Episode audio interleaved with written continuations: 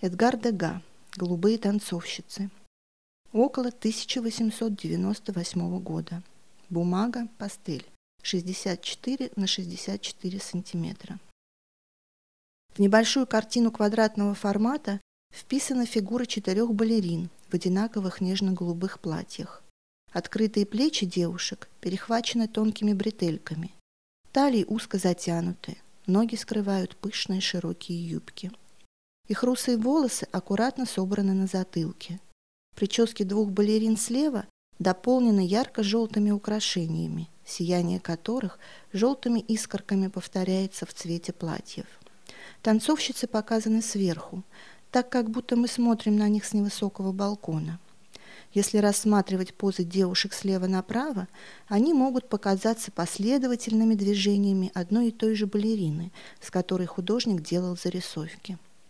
Балерина слева отводит назад прямую левую руку и держится за край декорации. Правую руку она подносит к груди и отворачивает голову так, что лицо ее скрыто тенью. Балерина рядом склоняется, словно поправляя пуанты, и практически вся ее фигура оказывается срезана нижним краем картины. Третья девушка стоит в полоборота к нам и придерживает спавшие с плеч бретельки. Стоящая перед ней и чуть выше балерина как будто завершает движение предыдущей. Она разворачивается от нас, обеими руками подтягивает правую бретельку и, приподняв голову, смотрит налево, в сторону первой танцовщицы.